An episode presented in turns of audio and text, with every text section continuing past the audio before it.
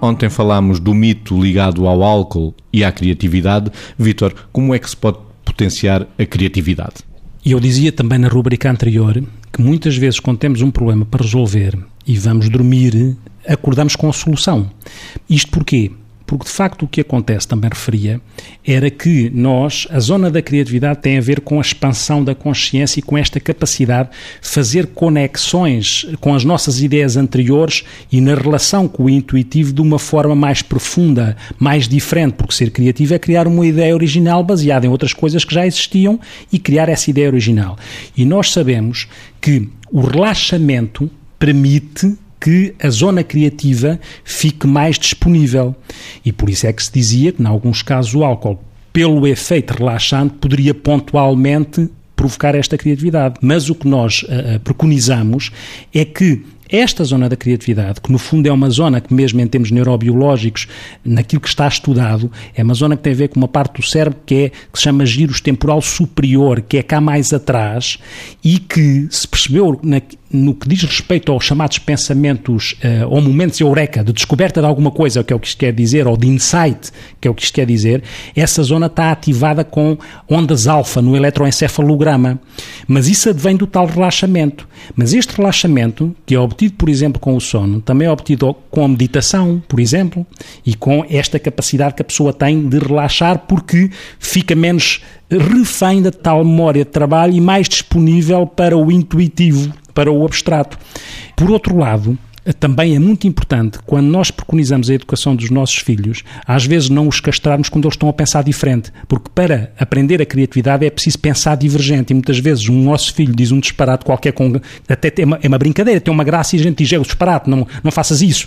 E muitas vezes, desde que não haja riscos, é importante a criança fazer coisas diferentes, porque é assim que treina a zona criativa, porque senão vai precisar um dia de álcool para libertar o superego e depois ter criatividade. Não é um bom caminho. Ensinar a ser, a, a, ensinar a pensar divergente e disparatado quanto baste é útil. Margarida. Estava a pensar basicamente em três coisas para promover a criatividade. Uma delas é claramente evitar o cansaço.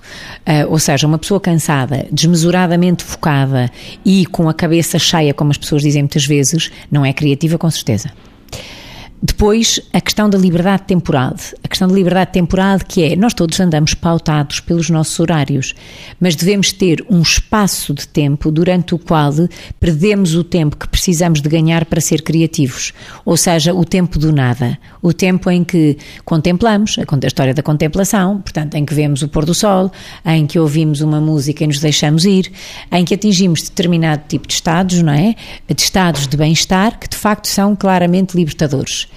E isto que o Vitor dizia, que eu sou particularmente sensível, que é a, a questão do educar para as regras, para o bem-estar, para o bem fazer, para o bem reagir, para o bem arrumar, também tem que se educar para isto tudo. O que não se pode é cortar num processo educativo a graça não se pode coartar o humor, tem que se valorizar um texto que é escrito a propósito de nada. Às vezes, uma carta de um filho para pedir desculpa, mas que está tão engraçada, ou tão profundamente bem escrita, ou para falar de afetos, ou para revelar um problema que se calhar não o conseguia dizer verbalmente, mas que também tem ali uma certa arte da escrita, uma, uma coisa que é bem tocada num instrumento que, que até anda a aprender uma forma de, de desarrumar uma casa ou de fazer um prato de comida que é bem imaginado e que ninguém esperava e que pensa que chatice, a cozinha ficou um caos, mas fez o jantar, fez o jantar e criou. Portanto, todas estas coisas têm que ser cedências de espaço mental para que nós amanhã tenhamos pessoas